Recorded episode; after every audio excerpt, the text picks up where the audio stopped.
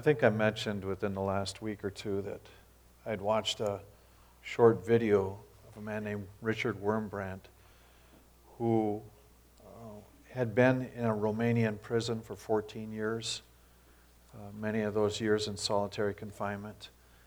And it's had an effect on me, particularly when I'm reading scripture and I'm, I'm seeing Paul um, in prison. And it used to be when I would read things that uh, where he's saying, I'm always all the time praying for you. I'm always praying for everyone. I'm kind of going, yeah, that's good. I wonder if it's overstatement or if it's, you know, if, if it's real. Because I just, you know, how does a person devote their lives to that?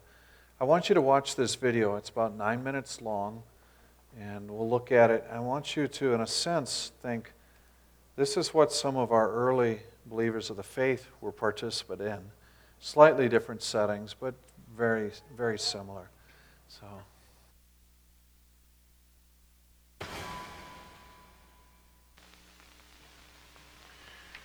My whole night I passed walking to and fro through this cell. I didn't have shoes. Every night I began by meditating on the Word of God, the verses which I remembered by heart. I meditated so much until from meditation I arrived to seeing the scenes about which the Bible speak, uh, speaks. I really saw Abraham with his camels and I saw Jesus surrounded by multitudes and preaching to them. I saw St. Paul traveling. I saw the angels about whom the Bible speaks everything became a reality to me. Then I would pass hours praying, praying for the whole world. I traveled in my spirit from one country to, other, to uh, another. Every night I would pray for America, for Britain, for Africa, Australia, New Zealand, Germany, France. I would pray for your churches. I would pray for your children. As I'm very sure that you pass a good time of your night praying for the prisoners in communist countries. Every night I would deliver a sermon. There was no visible audience, but I preached to God. I preached to the angels. They are also interested to know what I think and what I have to say. I would prepare a regular sermon and I would deliver it. Sometimes we would be handcuffed with handcuffs like this to the back. The hands tied to the back. We could not move them. Food was brought to us. We had to lap it exactly like the dogs. Like this. We could not move our hands. The human body has many necessities. The hands were tied to the back day and night. But who can tie a soul? The soul can fly towards the Lord. It has not even to fly because the Lord is everywhere. We forgot that we are with our hands tied. And we pitied the communists. They have killed many Christians minions. They have tried to kill us. How stupid. They can kill only bodies. We are not bodies. We are spirit, and the spirit can't be killed. To die for Christ, loving Christ, means to go to glory, means to go to Christ.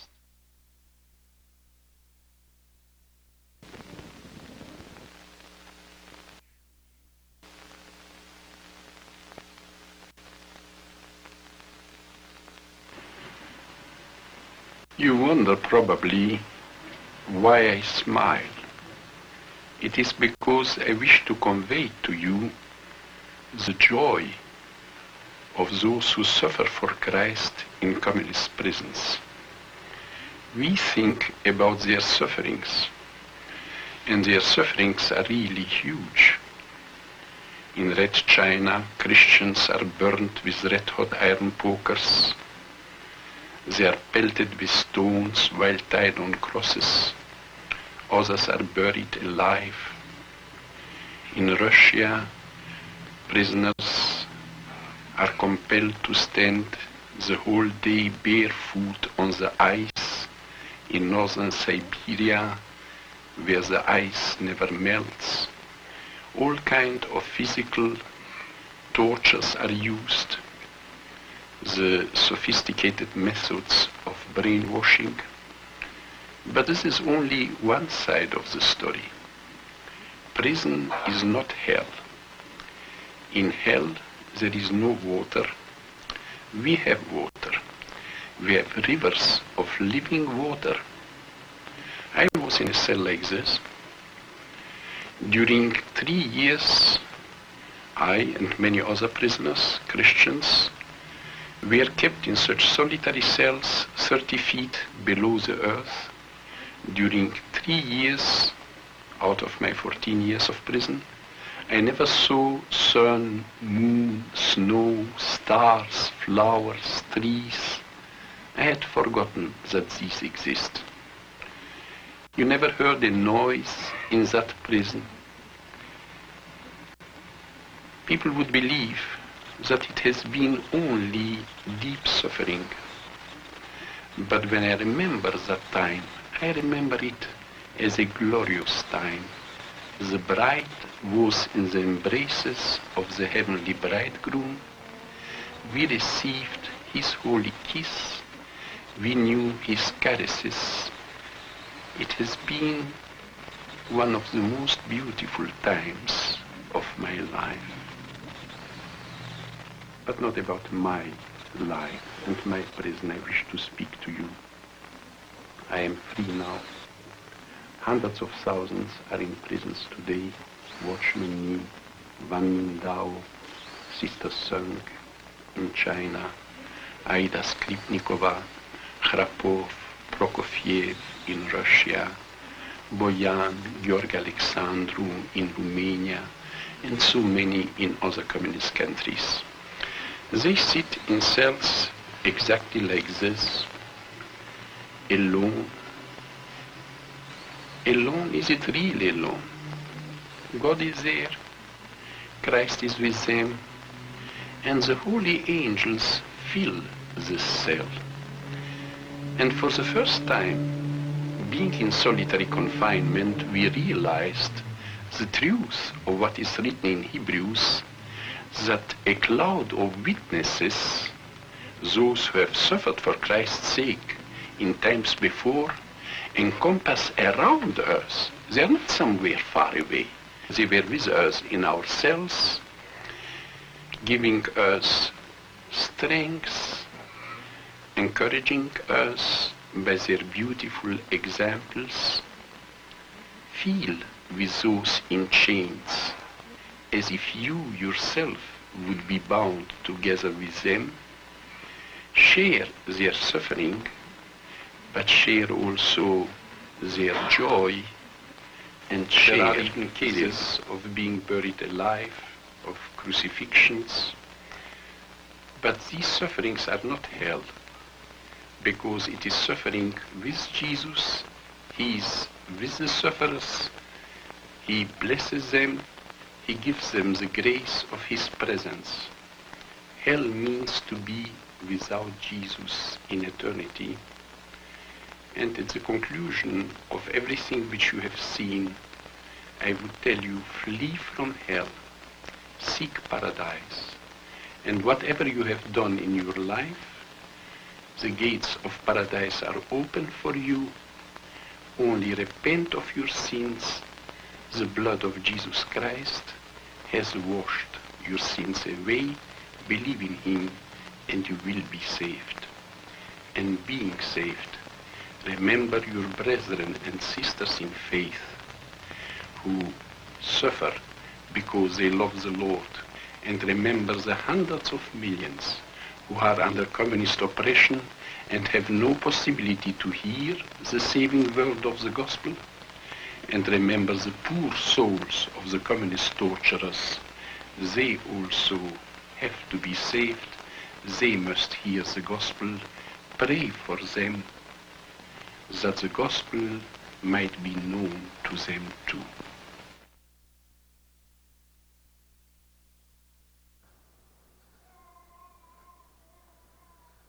It's kind of an amazing thing, isn't it? Did you catch his steps? You know, it, it was only the length of the bed, so at most six feet. But uh, there were five steps. And on the fifth one, he was turning around and starting the next. But it was, you, know, you could tell it had just been routine for years. But that said, um, there was just uh, there was a freedom about his life even in that setting, right? When when Sharon and I were growing up, the threat of um, conflict with the, Soviet Union was the big deal, and you know we we lived through the thing with uh, the Bay of Pigs incident in Cuba, where Russia sent missiles into Cuba that could reach the U.S. easily. And so there's this question whether there'd be war, and you heard of um, this militant, aggressive country that would take over the world. And, and so there's this cloud, you know, and, and in our day, now there's, there's probably more of an awareness of uh, Muslim Brotherhood rising up and, and fears of, you know, this radical group. That's not the issue. There are always um, aggressive governments, and, uh, you know, it, it, there are things that uh, we look at, but what I want you to note is that this man, sitting in prison, developed a, a mindset where he's praying for the rest of the world. He's deeply concerned for our country. Uh, you know, that, that awakens something in me because I'm not that faithful in praying for others that way. Um, I, I, want to read just, I was taking this in light of Colossians. So I'll read uh, chapter 4, verse 3. Pray for us too that God may open a door for our message so that we may proclaim the mystery of Christ for which I am in chains. So he's declaring he's not just in a cell, but he's chained as well. And often in that setting, you would, the chain would be attached to the wall. So you, you wouldn't be going anywhere. Um, Paul, in the 18th verse, says, uh, Write this, this is the last of the book. Write this greeting in my own hand. Remember my chains. Grace be with you. So that's, that's the setting that he's in when he's writing. So, very similar to a, a scene of what we saw with this. But he's making these comments. He says, I always thank God, the Father of our Lord Jesus Christ, when we pray for you, because we've heard of your faith in Christ Jesus and the love you have for all the saints. Or the ninth verse out of that first chapter, he says, For this reason, since the day we heard about you, we've not stopped praying for you and asking God to fill you with all the knowledge through, through His will, through all spiritual wisdom and understanding he says in Colossians 2:1, he says, I want you to know how much I'm struggling for you and for those in Laodicea and for all who have not met me personally. So he's, he's writing to a church that he's never even met. But he says, This is a part of my life. I'm praying for you. I'm, I'm praying for you all the time. In a setting like that, you know, most of us would be upset if our bathrooms were that small.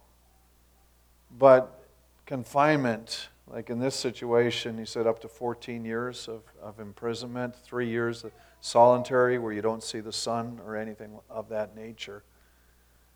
In that setting, all that's unimportant just kind of evaporates. And so I, I look at it and I'm going, okay, what keeps me from seeing similarly? What keeps my life from taking on things of similar importance. And the truth is, we have a lot of distractions around us, right? How many of you can get through a service without the use of your phone? How many have ever done that in the last year? but I mean, it's just become a part of our lives, right? When, when was the last time you did not get on the internet one day? Or maybe I should say for three, four hours. You know, it, it, it, that interaction consumes us. You know, every day, first thing in the office, I'm turning on the computer, you know, and I'm, I'm going through think, important stuff, you know.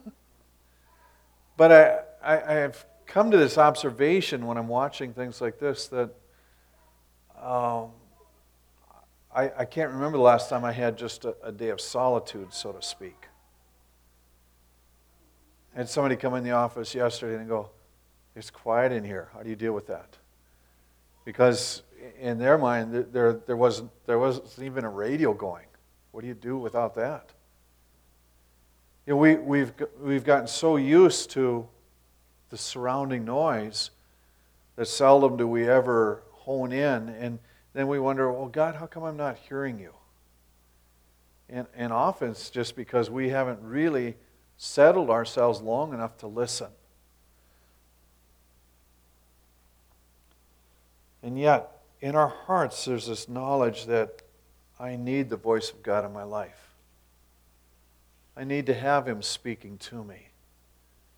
I need to be aware of what's on His heart, and I need to be impressed with the things He's impressed with. I need to allow Him to guide my steps. How do I do that except that I, uh, I open the door, so to speak? Now, this man certainly didn't choose prison, but once in, he turned it into a powerful opportunity for himself. This contrasts with one of the griefs of my heart was that um, some of the kids in the church that I used to pastor are in their early 20s now. There's a group of four or five boys that uh, boys. They were boys when I knew them. Um, that have essentially just become gamers. You know, that, that's, that's where their lives go. If you ever read what they talk about, you know, it's how they conquered another level of something or other. And, and how, you know, the, if their discussion, it's all about their computer and what they can do next with the, the, the graphics and such. And I'm just going, these lives are being wasted. You know, they, they are not, and, and they come from brilliant families, and they, they were given a lot of benefits growing up. You know, these are kids of engineers and, and uh, people that have done well career wise, but somewhere along the line we lost we, we, we did not move them into something of health. And, and so it, it, every time I see a post that way, it grieves me. I'm just going. And, you know, I, I pray, God, bring them out of this. Bring them out of this. They, they were given something different. But I, I look at that, you know, that's the other extreme. And there's a tendency for an aimlessness or just a busyness within us that gets so caught up in the activities of the day that maybe we forget what's really important or we just don't take time to, to hear and respond to what God has for us. Um, Colossians 2, I'm going to go just a little bit more, but it says,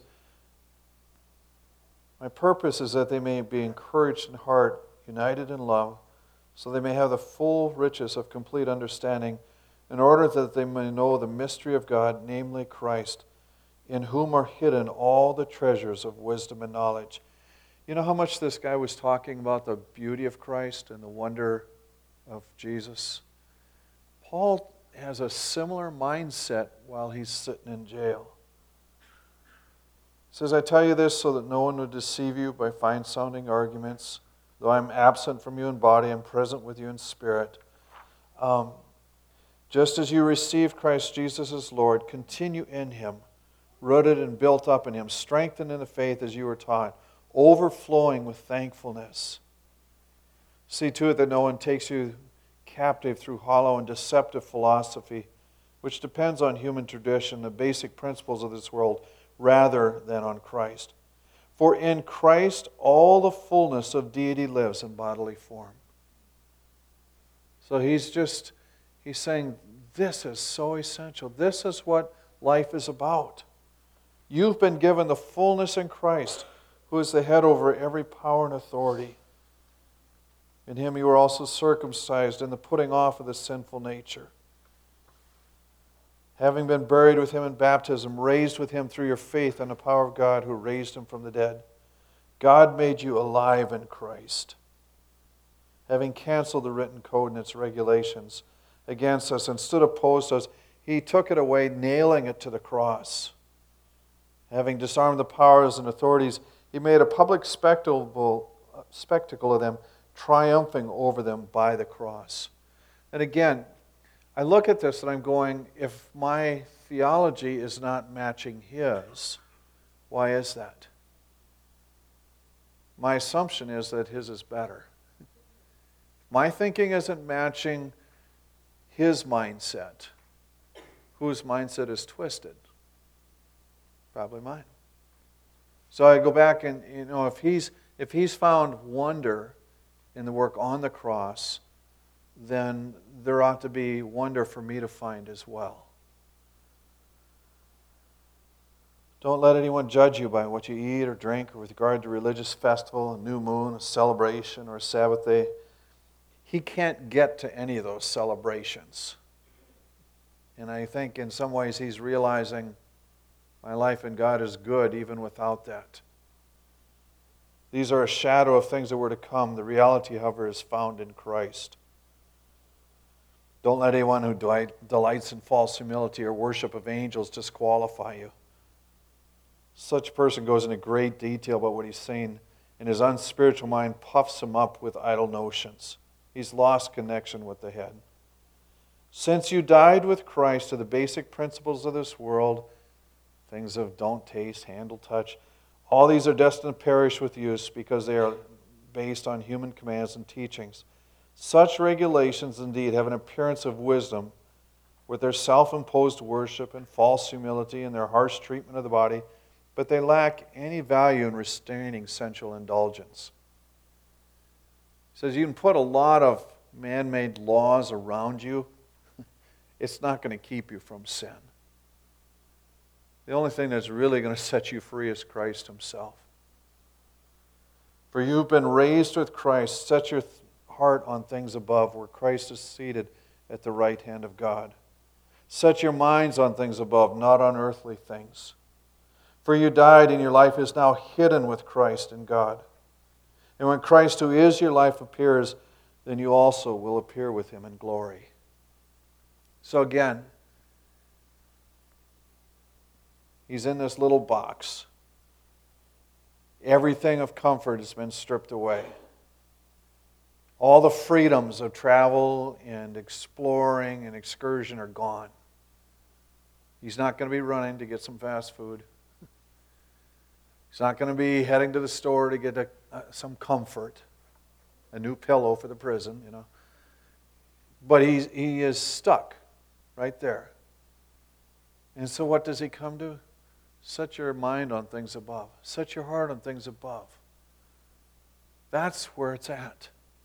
And that's where I, I'm challenged in this to, to look at it and say, okay, can I get to this without having to go to prison? You know? Maybe it's going to take getting rid of some distractions and some things that seem good but really aren't important. And just honing in so that my attitude becomes like this and I recognize how precious what we have really is. God, we pray that you'll help us to see things with your eyes. We pray that you'll help us to take the examples of others, like Paul and like this Richard Wurmbrand, and help us, Lord, to hone in on what really is important and to honor you with all of our lives. And Lord, even in this moment, let us know where we've been distracted and what we've allowed to creep into our life in such a way that it's, it's harming our relationship with you reveal that, that we can put it in its proper place. Be honored in our lives, we pray. We thank you for your great salvation. Amen.